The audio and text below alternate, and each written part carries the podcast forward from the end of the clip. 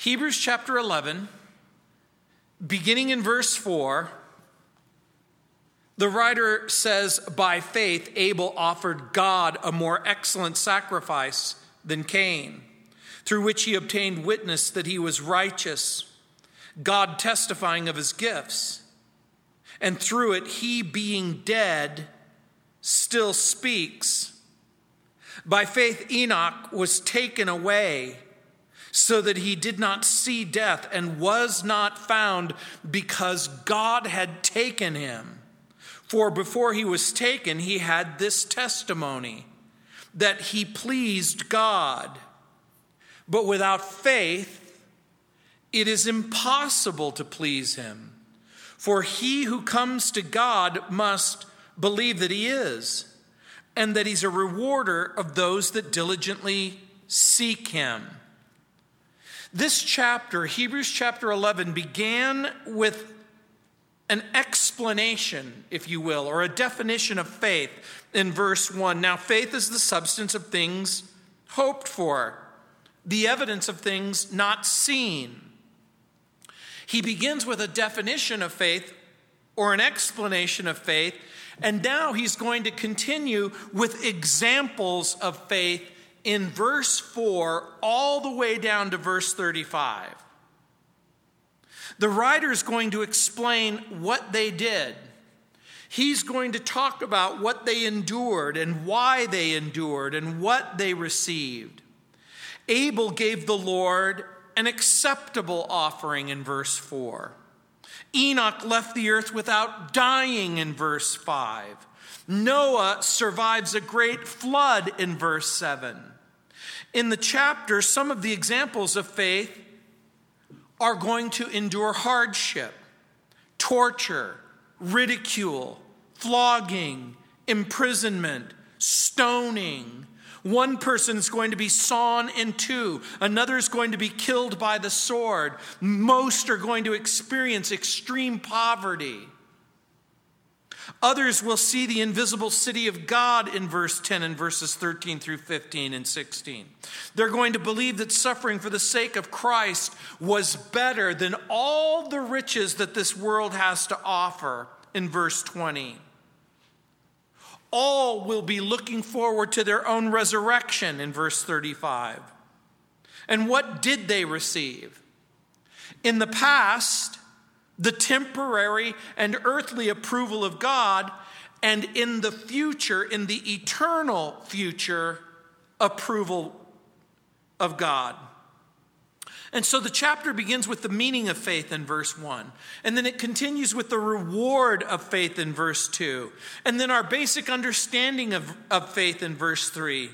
And by faith, we understand that God, remember in verse 3, made the worlds. And I told you before that that meant the aeons or the ages or the unfolding, if you will, not only of the universe, but of human history. By faith, we understand that God created everything that exists.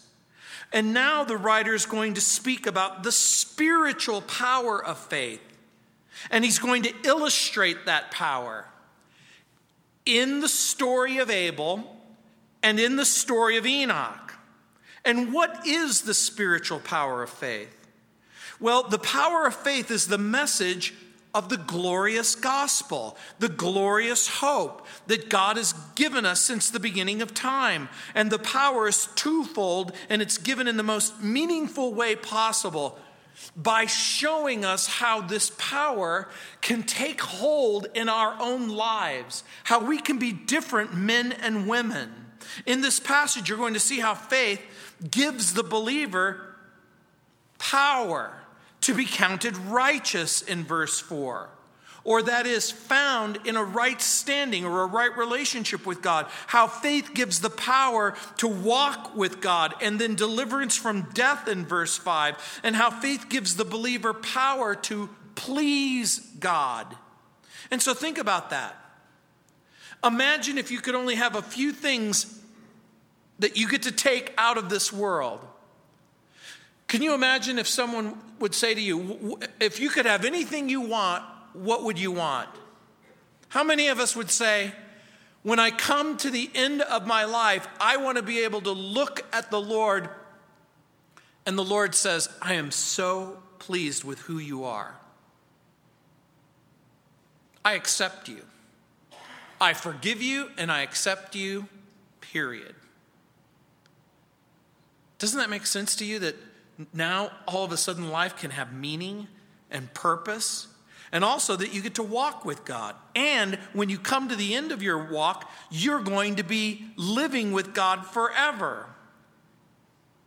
And that you could have the power to please God in the way that you think, in the way that you speak, in the way that you live. And so look at the faith of Abel in verse 4. It says, By faith, Abel offered to God a more excellent sacrifice than Cain, through which he obtained witness that he was righteous, God testifying of his gifts. And through it, he being dead still speaks. When I was preparing this study, one of the things that jumped out at me in this particular passage in a brand new way was why doesn't this story begin with Adam and Eve? Why does the writer of Hebrews begin the discussion with Abel and with Cain? And I think I understood. As a matter of fact, for those of you who are unfamiliar with this story, it's found in Genesis chapter 4, verses 1 through 8.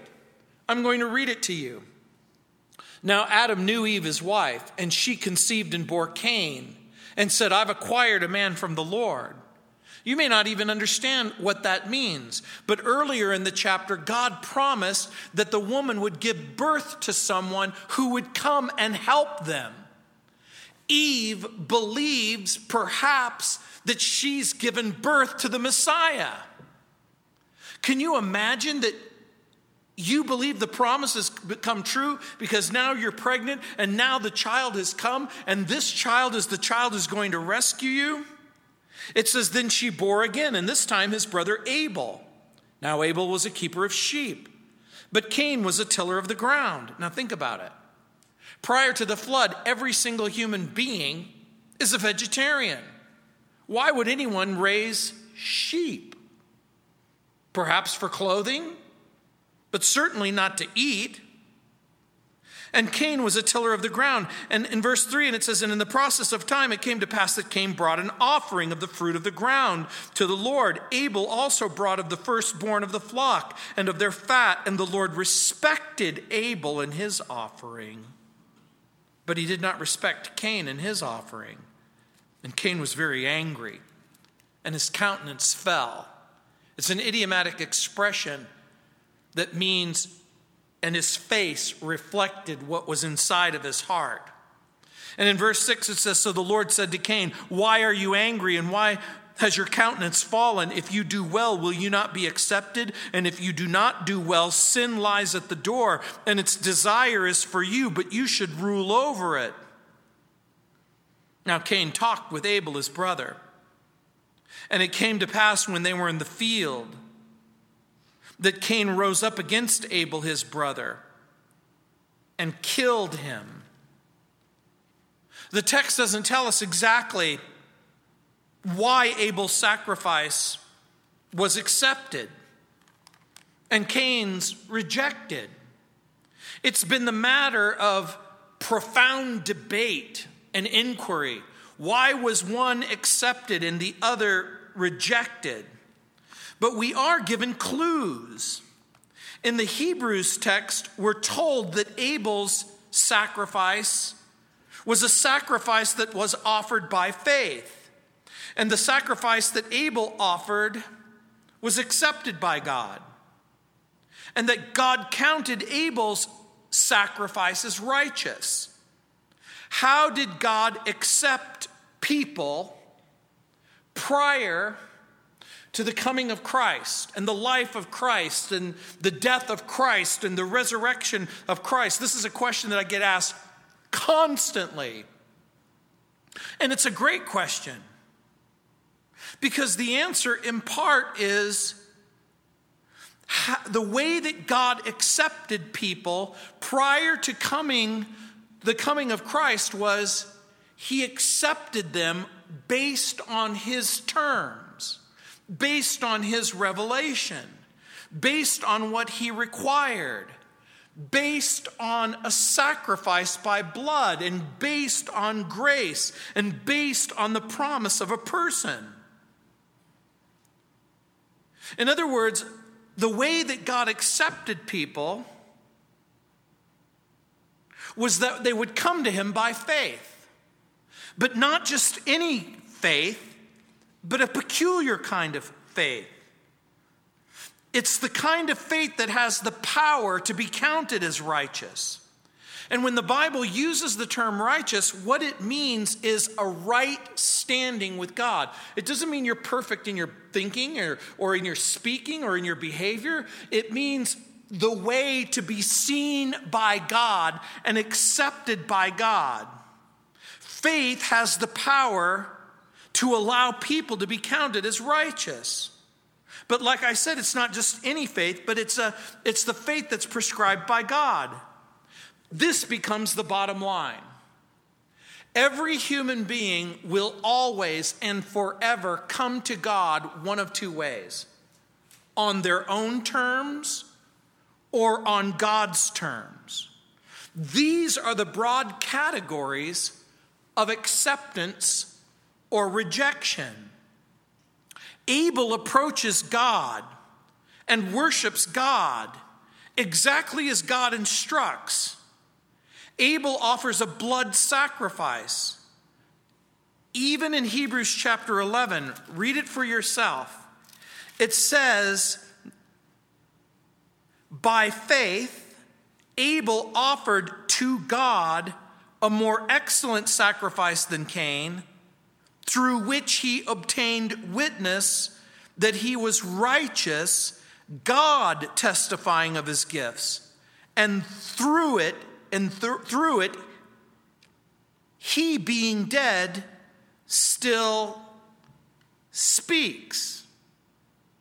When the text says it's a more excellent sacrifice than Cain, it begs the question again, why? I'm going to suggest to you that whatever the reason, it seems to include this issue of faith. That Abel comes in a heart condition and Cain comes in a heart condition. Abel brings a blood sacrifice, Cain brings the sacrifice of the offering of his own hands. You'll remember that when Adam and Eve sinned in the Garden of Eden, they became aware that they were naked. Their nakedness became a symbol of their conscious awareness of sin in Genesis chapter 3, verses 9 and 10. You'll remember the story in the Bible where they sin and they are naked. And remember, the Lord says to them, Who told you you were naked? Now, we laugh at that because, again, in the Bible, when God asks a question, is it because he doesn't know the answer? That can't be the right answer. It must be because he's inviting a person to engage in a dialogue as they talk about their condition.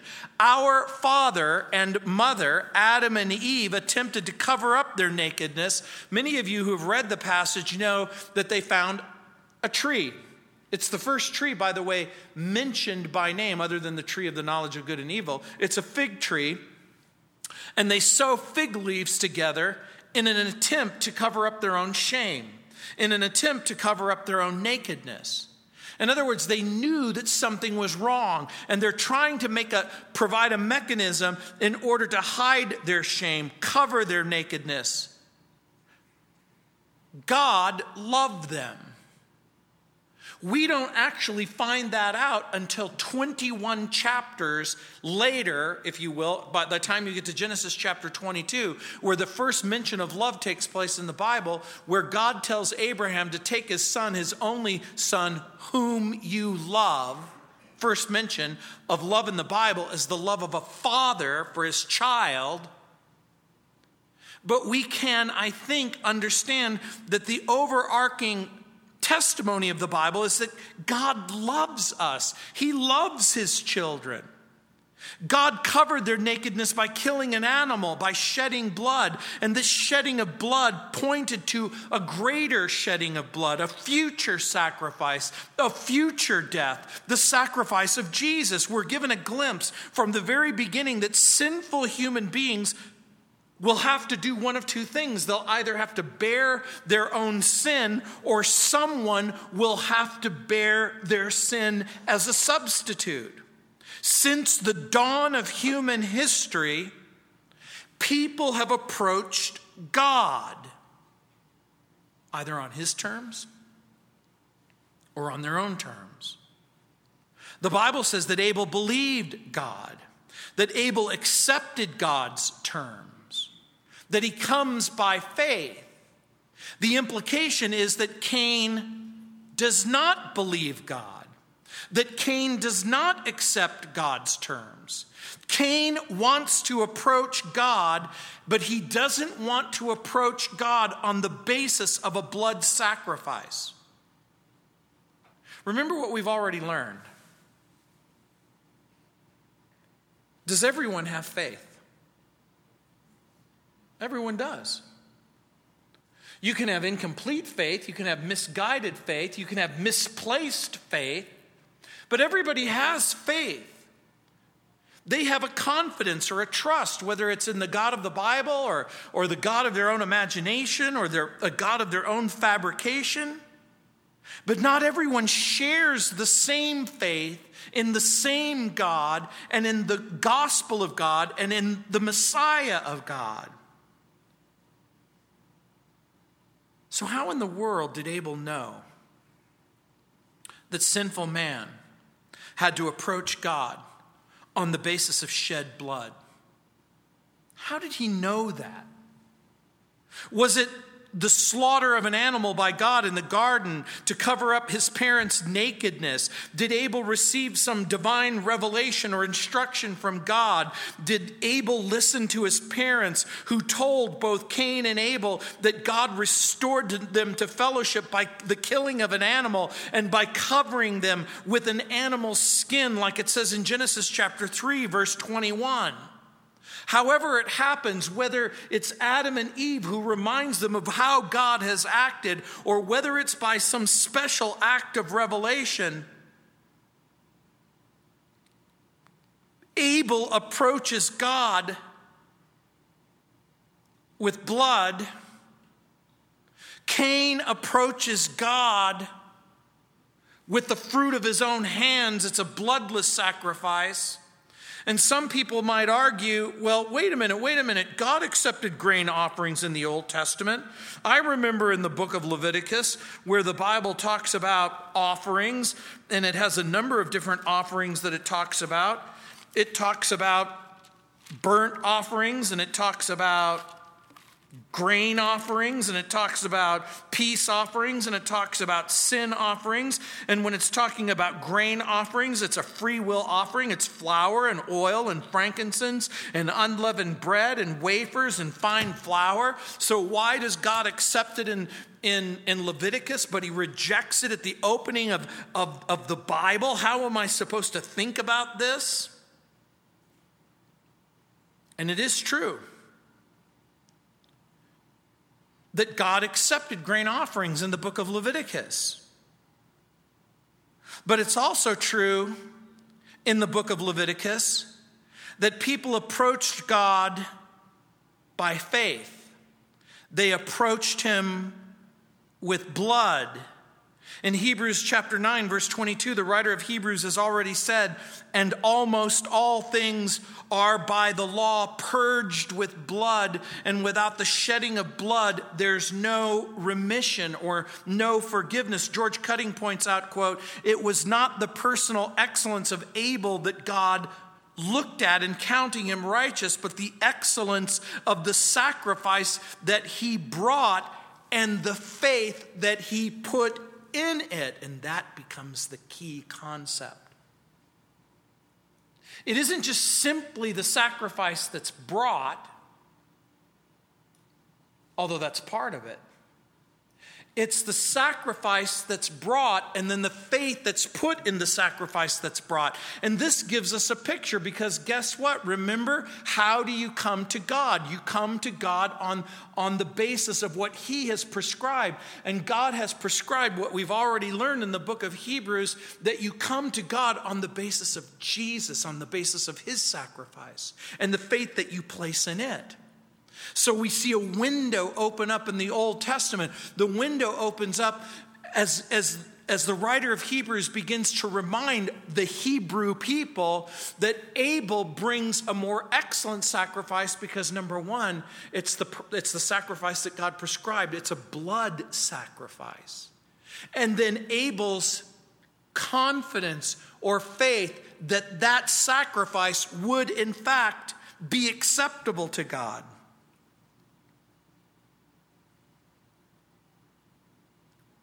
And you've got to understand something. When the Bible speaks of blood, it's not just any blood, it's a special kind of blood. The blood has to be innocent. Remember in Hebrews chapter 9, verse 14, how much more shall the blood of Christ, who through the eternal Spirit offered himself without spot to God, purge your conscience from dead works to serve the living God? The writer of Hebrews points out that the sacrifice of Jesus and the blood of, of Jesus is an innocent blood. So the, the blood has to be shed, the blood must be innocent. In Matthew 26, 28, Jesus says, For this is my blood of the New Testament, which is shed for many for the remission of sins. So think about it. The blood has to be innocent, the blood has to be shed, and then the blood has to be applied. It says in Revelation chapter 1, verse 5, and from Jesus Christ, who is the faithful witness and the first begotten of the dead and the prince of the kings of the earth, unto him that loved us and washed us from our sins in his own blood. But there's lots of people who don't want to come to God on that basis. They want to come to God on the basis that they're religious that they're spiritual. They want to come to God on the basis of doing good things with their own hands. But the Bible says that salvation is always through a person. In Jonah chapter 2, verse 9, we read, But I will sacrifice unto thee with the voice of thanksgiving. I will pay that that I have vowed. Salvation is of the Lord. Salvation is by blood, but it's not a blood that's disconnected from a person. In Acts chapter 4, verse 2, Paul said, Neither is there salvation in any other, for there is no other name under heaven given by men whereby we must be saved. It isn't that we can be saved by just any blood or just by any person. In 1 Thessalonians 5 9, it says, For God has not appointed us to wrath, but to obtain salvation by the Lord Jesus and then in Hebrews 5 9 earlier, the writer of Hebrews said, And being made perfect or complete, he, that is Jesus, became the author of eternal salvation unto all that obey him. Now think about that for just a moment, because if Jesus is the author of eternal salvation, is he the author of salvation at the beginning of time and the beginning of humanity? Has Jesus always been the author of salvation? And now we begin to understand something that people got saved prior to the coming of Christ exactly the same way that they got saved after the coming of Christ by grace, through faith, in the confident promises that what God said was true. Blood, a person, grace in Ephesians chapter 2, 8 and 9, it says, For by grace you've been saved through faith, and that not of yourselves. It's the gift of God, not of works, lest any person should boast. For the grace that brings salvation has appeared to all men, it says in Titus 2 11. In Titus 2:11 when it says for the grace of God that brings salvation has appeared to all men. In what way has it appeared? The writer Paul as he's speaking to Titus it says that when Jesus showed up, salvation showed up. And the text says something interesting. God accepted Abel's worship. The context is Abel's offering is number one, made by faith. Number two, it's accepted by God. What happened?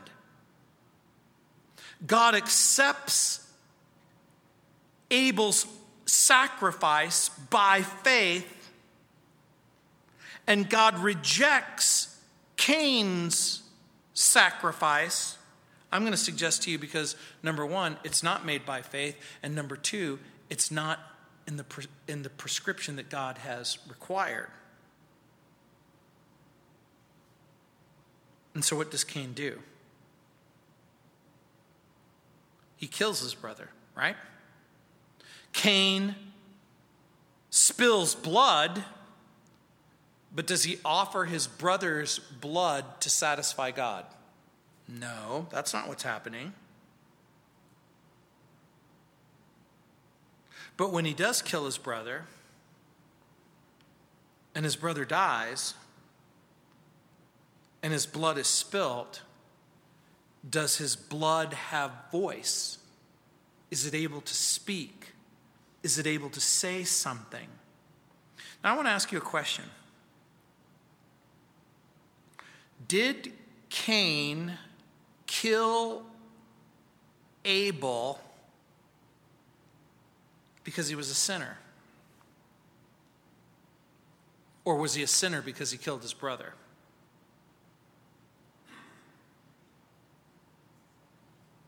Did Cain murder of his brother make him a sinner, or was he a sinner and it was manifested in the fact that he would kill his brother?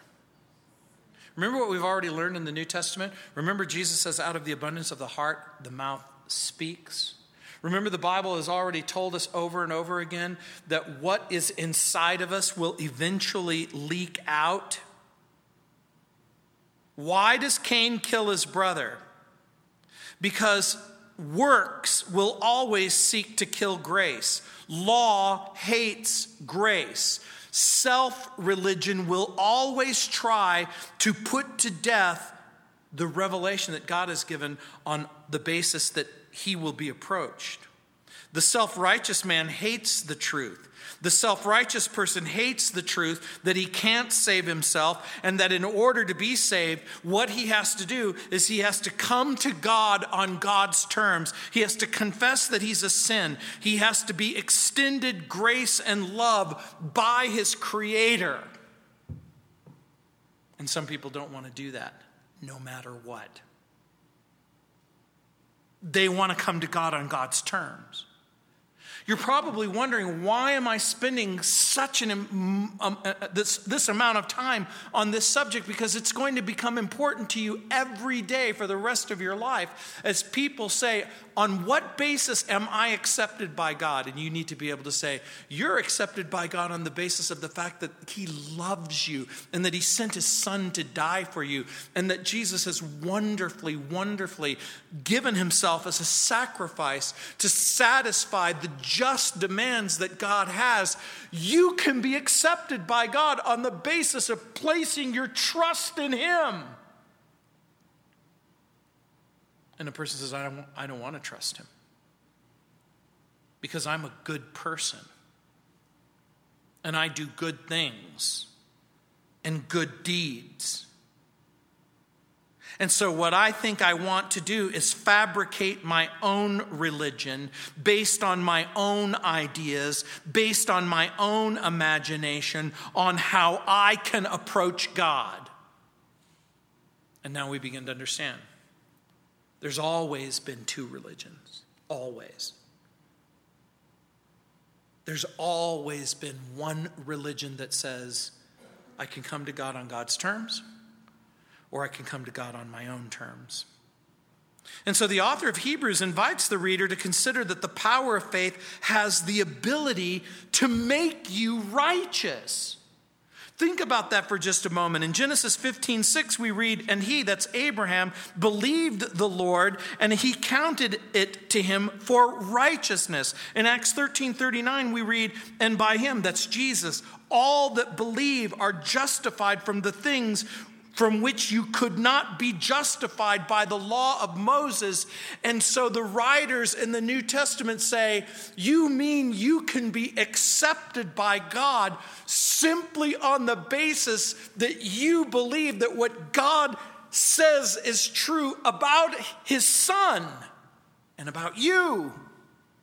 And the, and the New Testament writers say, Yes. Now we understand what Paul wrote in Romans 3 23 and 24 when he said, For all have sinned and have come short of the glory of God, being justified freely by his grace through the redemption that is in Christ Jesus. You'll note something that the reoccurring theme in the Bible is that redemption, being bought back, being bought back, being accepted by God, being made right by God. All of a sudden, we see this convergence. It is blood, it is grace, it is a person. And then we see the faith of Enoch. Look at verse 5. By faith, Enoch was taken away so that he didn't see death and was not found because God had taken him. For before he was taken, he had this testimony that he pleased God. We find the story of Enoch, by the way, in the next chapter of Genesis, Genesis chapter 5. And again, the story is very limited. We only get a few, few precious verses.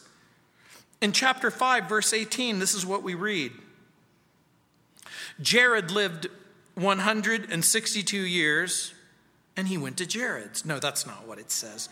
Jared lived 162 years and he begot Enoch.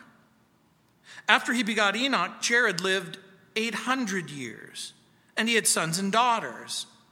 So all the days of Jared were 962 years, and he died. Enoch lived 65 years, and he begot Methuselah. After he begot Methuselah, Enoch walked with God 300 years, and he had sons and daughters. So all the days of Enoch were 365 years, and Enoch walked with God, and he was not, for God took him. We're told that Enoch's father was Jared.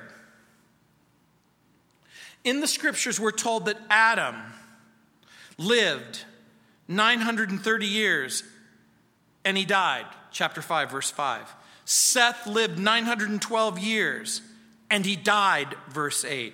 Enosh lived 905 years and he died, verse 11.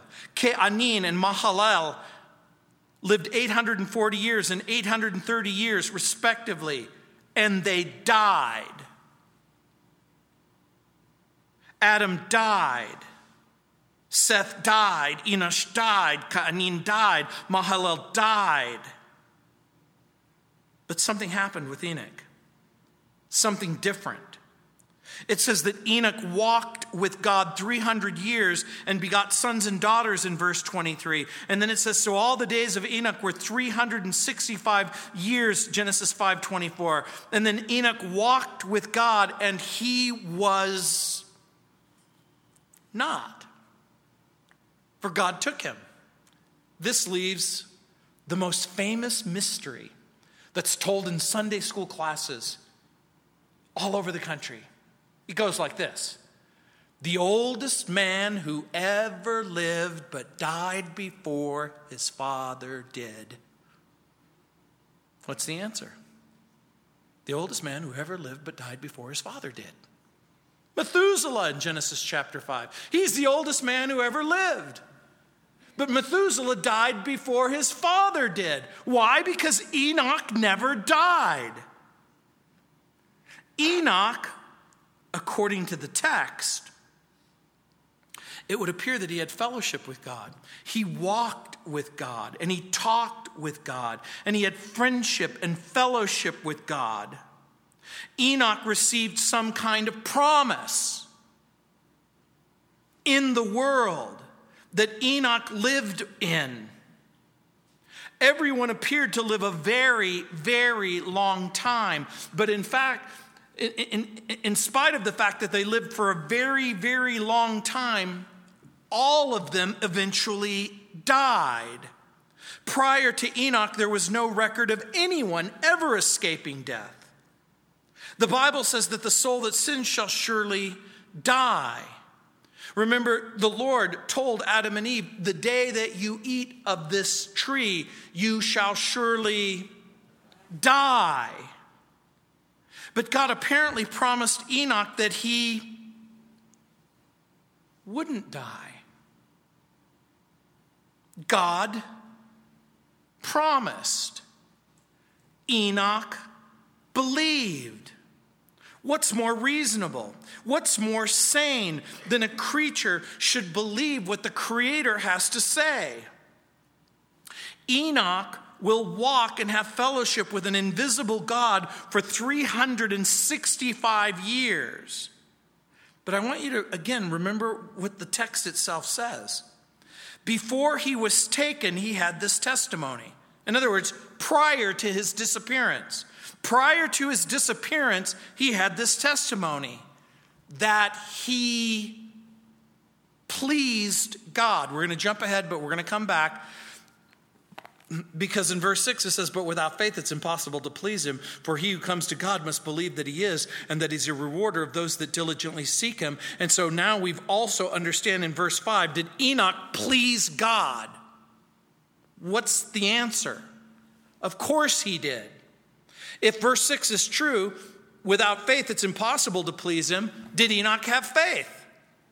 That makes sense. And that in order to come to God, you have to believe that he is. So, did Enoch have faith and did, did Enoch believe that a real God existed? Apparently so. And is God a rewarder of those that diligently seek him?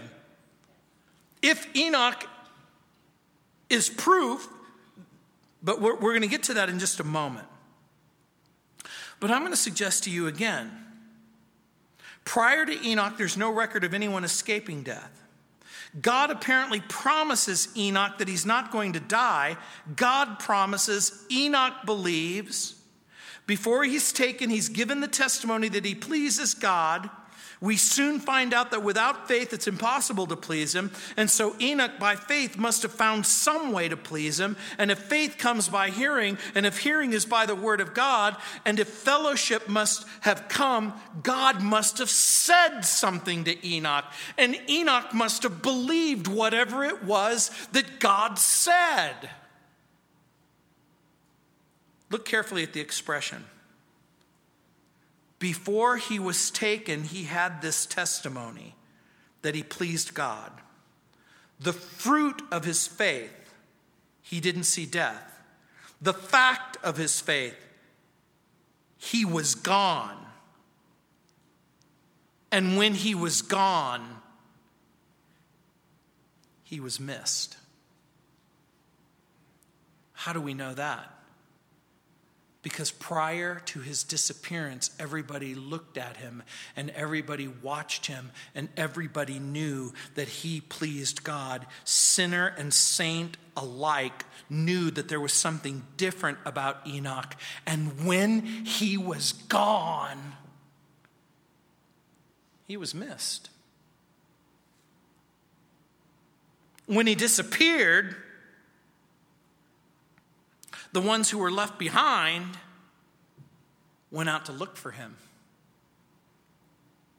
but he was nowhere to be found because he was gone. The fruit of his faith and the fact of his faith marked him out as a man whose life was godly in his own generation. And remember, Enoch is living in one of the most desperate times of human history that is so wicked and so profoundly evil that God is going to judge the entire planet. And by the time his father, Methuselah, is dead, the entire planet is going to be wiped out except for Noah, his wife, his three kids, and their wives. He impacted his generation. And I'm wondering if the same could be said about you or about the church. I'm wondering if we, as men and women who are called to walk with God, if people would miss us if we were gone. You know, David Livingstone gave his life in the pursuit of three things exploring, evangelizing, and emancipating. John Phillips tells the story of how he opened Africa to the gospel and he struck a severe blow against the slave trade. But above all else, he won people to Christ. And in his lifetime, he experienced unceasing criticism because he honored his commitment to Christ. Why was he denounced? He left his wife in England. He left his children in England. He went to Africa. He went to the most dangerous places. He made a mark in the world. And when he died in Africa, they buried his heart in Africa, but they took his body back to England to be buried in Westminster Abbey. And to this very day, you can see his shrine. On the day that Livingstone's funeral took place, one of England's best read papers blazed this headline. This is the headline when, when, when he died Granite may crumble, but this is living stone. The only people who get to be buried in Westminster Chapel are those people who are making this profound impact so, what's the point of this story? The point of the story is that faith has the power to give us a day by day walk with God that will, in fact, deliver us from death. In what way? Enoch believed God. He walked with God. He fellowshiped with God.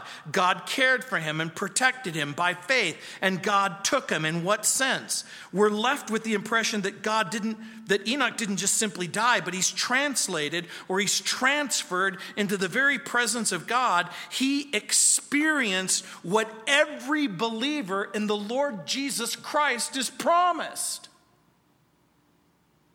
In Colossians 2 6, it says, as you have therefore received Christ Jesus the Lord, walk in him. John 3:36 He who believes in the Son has everlasting life and he who does not believe the Son shall not see life but the wrath of God abides on him. John 11:25 Jesus said to her I'm the resurrection and the life. He that believes in me even if he were dead. Actually the text literally says I'm the resurrection and the life. He who believes in, in me, though he may die. The implication? He may not. Though he may die, he shall live, and whoever lives and believes in me will never die. Did Mary die? Yeah. Did Martha die? Yeah. Did all of Jesus' uh, disciples die? Yes. So, what in the world did Jesus mean in John 11 25 when he said, I'm the resurrection and the life? He who believes in me, though he may die, he shall live. And whoever lives and believes in me will never die. He can't be simply talking about the physical passing from this life into the next life. He's got to be talking about the reality that when a person has a right relationship with God in Christ, that eternal life begins at that moment. Eternal life begins at the moment where sin is forgiven and you are in fellowship and relationship with God, so much so that even if you physically cease to exist, you spiritually will never cease to exist. Enoch's faith gave him the longed for deliverance from death. Think about what the writer of Hebrews is saying. Abel worships by faith, and so do you. Enoch walks by faith, and so do you. Oliver Greene writes, quote, Enoch is definitely a type of the New Testament saints who will be translated when the church is caught up to meet the Lord in the air. In the midst of an age of wholesale death, and in an hour darker than any yet known to man, surely that hour is upon us. Surely these are the days known as the beginning of sorrows. The darkest hour is always just before the dawn, and surely the night is far spent. Surely Jesus will come quickly. We do not know the day or the hour of his coming. But we do believe that he's coming soon. And should he come? And should you suddenly disappear? Will people know that you're gone? Will the world be a very, very different place, conspicuous by your absence? The absence in your home, the absence in your work, the absence in school, where you are. I need to ask you a question. Based on what you understand about Abel,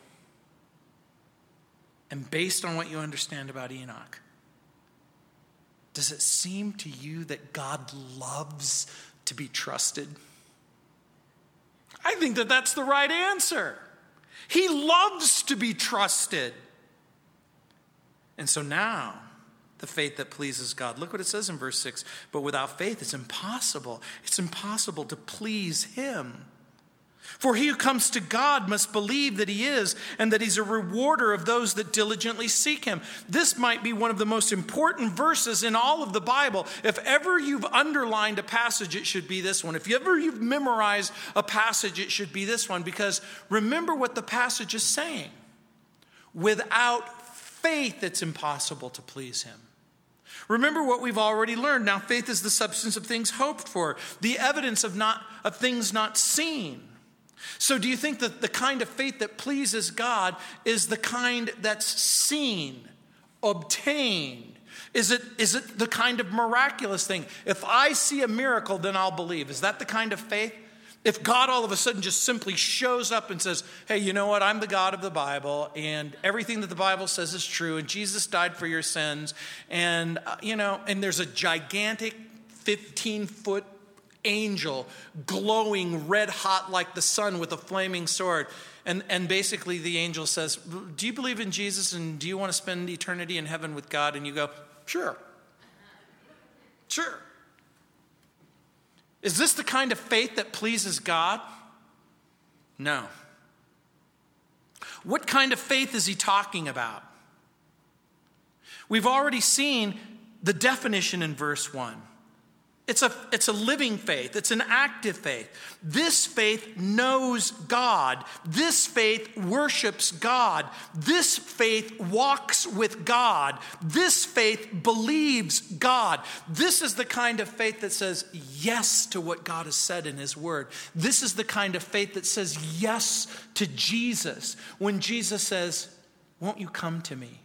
Won't you believe in me? Why does the writer of Hebrews hurry past the description of Abel and Enoch? It's to make this point. The Greek scholar Kenneth Wuest writes, quote, the writer lays down an axiomatic truth. He uses the aorist tense in the infinitive, to please. Read it again. But without faith, it's impossible to please him. The statement is universal in its application and timeless. The idea is, quote, without faith, it's impossible to please him at all. I want you to think about that for just a moment. If this is true, and I think it is true, we might say it another way. There is no other way to please God. I'll repeat that. There is no other way to please God. This is why Paul says with complete confidence in Romans chapter 14, verse 23 Whatsoever is not of faith is sin. Whatsoever is not of faith is sin. You mean the multitude of false faiths are sin? Yeah. You mean everyone who wants to come to God apart from faith will be denied? Apart from grace? Apart from the gospel? Apart from blood? See, now we understand. Now we understand what Jesus means when he says, I'm the way and the truth and the life. And no one comes to the Father but by me. This is why all faith, every faith, that denies the gospel and denies Christ and denies grace to sin. This is why all works based religions fail to please God. Some of you might be thinking, but they seem so sincere. And I'm willing to concede that they are, no doubt, sincere. I'm going to ask you a hard question. Do you think that Cain sincerely broke up the earth when he was planting the seed? Do you think he sincerely planted the seed and he sincerely watered the seed and he sincerely harvested the seed and he sincerely believed that what he was doing was making an enormous contribution because probably the fact that he broke the ground and he planted the seed and he harvested the grain and that his mother and father and brothers and other people who were living there could partake of it. Do you think that Cain saw what he was doing as a valuable contribution contribution to the meaning of life? I'm going to suggest to you that he did. What if I even suggested to you that he sincerely brought his offering?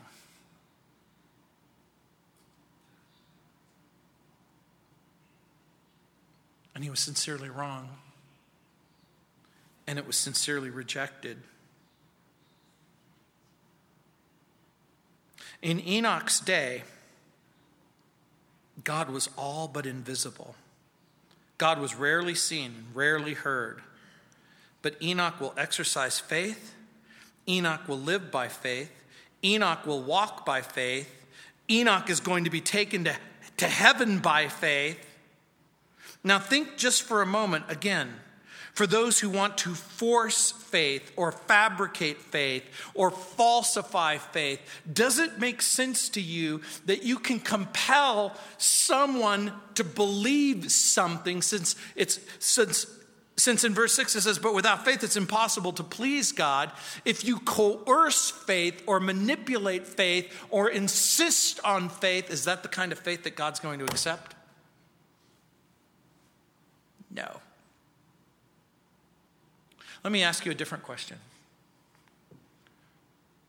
Do you think God will coerce, manipulate, and insist that you love Him? What do you think the answer to that is? The answer is no. He will not coerce you, He will not manipulate you, He will not make you love Him. Religion can never compensate for a lack of faith. William MacDonald writes, quote, faith is the only thing that gives God his proper place and puts man in his proper place too. It glorifies God exceedingly, writes C.H. Mackintosh, because it proves that we can have more confidence in his eyesight than in our own, unquote. Faith gives us the ability to see what he sees. And so the person who comes to God, again, must believe at least two things. Number one, that he exists. The expression must believe in the original language means necessarily and essential. A.T. Robertson says it's a moral necessity to have faith. The very existence of God is a matter of intelligent faith. This is the person who considers reality, earth, heaven. This is the person who considers what the Bible says about God and then believes by faith what God says about himself and what he says about you and what he says about your future. So, again, in verse 6, but without faith it's impossible to please him. For those who come to God must believe that he's a rewarder of those who diligently seek him. The word diligently means the opposite of half hearted, lazy, complacent, not thinking. Diligent means it's a focus of your time, your attention, your thinking, your heart, your emotion. We pursue the Lord earnestly and we persevere. Remember what the writer of Hebrews is saying in the midst of hardship, difficulty, opposition. And there's nothing about God. There's nothing about his character. There's nothing about his son. There's nothing about his word that should cause you to doubt him. Everything about God should cause you to trust him. And everything about Jesus should cause you to love him.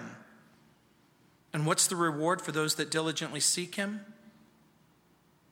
It's the same reward that's given to Abel and that's given to Enoch. Your worship is accepted and you get to walk with him, and you don't have to be afraid to die, and you're given eternal life. In Matthew's gospel, we're told to hunger and thirst after righteousness. In Matthew 6:33 and Luke 9, we're, we're told, ask, seek, knock. Seek and you'll find. Knock and it'll be open to you. Everyone who asks receives. The person who seeks finds. The person who knocks, it will be opened. What's the reward? We get to grow, we get to mature in faith and power. We can practice hope. What does that mean? It means we can hunger and thirst after righteousness. We can keep asking. We can keep seeking. We can keep knocking. And that clearly means praying. It clearly means persevering. And it clearly means that your faith grows and that your trust grows. Your faith grows and your trust grows. Remember what I said to you earlier. Do you think God loves it when you trust Him? I think it's true. So, what happens to the person who diligently seeks Him? You grow, faith grows, but there's something else that happens doubt disappears. Sinful and carnal living is replaced by righteous living. A doubting heart becomes a believing heart. So, what does the writer of Hebrews invite us to consider by these illustrations? By faith, Abel worships God, and so do we. By faith, Enoch walks with God, and so do we. By faith, Abel offers a sacrifice, acceptable to God and that makes him acceptable to God. And that's exactly what we do. We come to him on the basis of what Jesus has done, knowing that God is absolutely, positively, 100% content with what Jesus has done for you. You know, I want to put this back in its context again. Who's this person writing to? Who's his audience? The Hebrews. He's writing to the Hebrews. He's asking them, Will you worship God on God's terms? Will you walk with God on God's terms by faith? W.H. Griffith Thomas wrote Faith rests on God, receives from God, responds to God, relies on God, realizes God, rejoices in God, and then reproduces his life, his character. And that's when you know it's biblical faith. Let's pray. Heavenly Father, Lord, we pray, we invite you, Lord, to speak to our hearts. Lord, we invite you to examine our hearts. Lord, we invite you to consider whether or not we're worshiping you in spirit and in truth, or whether or not we're worshiping you on our own terms, based on our own imagination, based on our own beliefs and desires. And are we willing to walk with you by faith, trusting Christ? knowing, Lord, that as our faith grows, our trust grows. And that when our faith grows and our trust grows, then your pleasure expands. Lord, we know that for some of us, we still struggle with sinful and carnal living.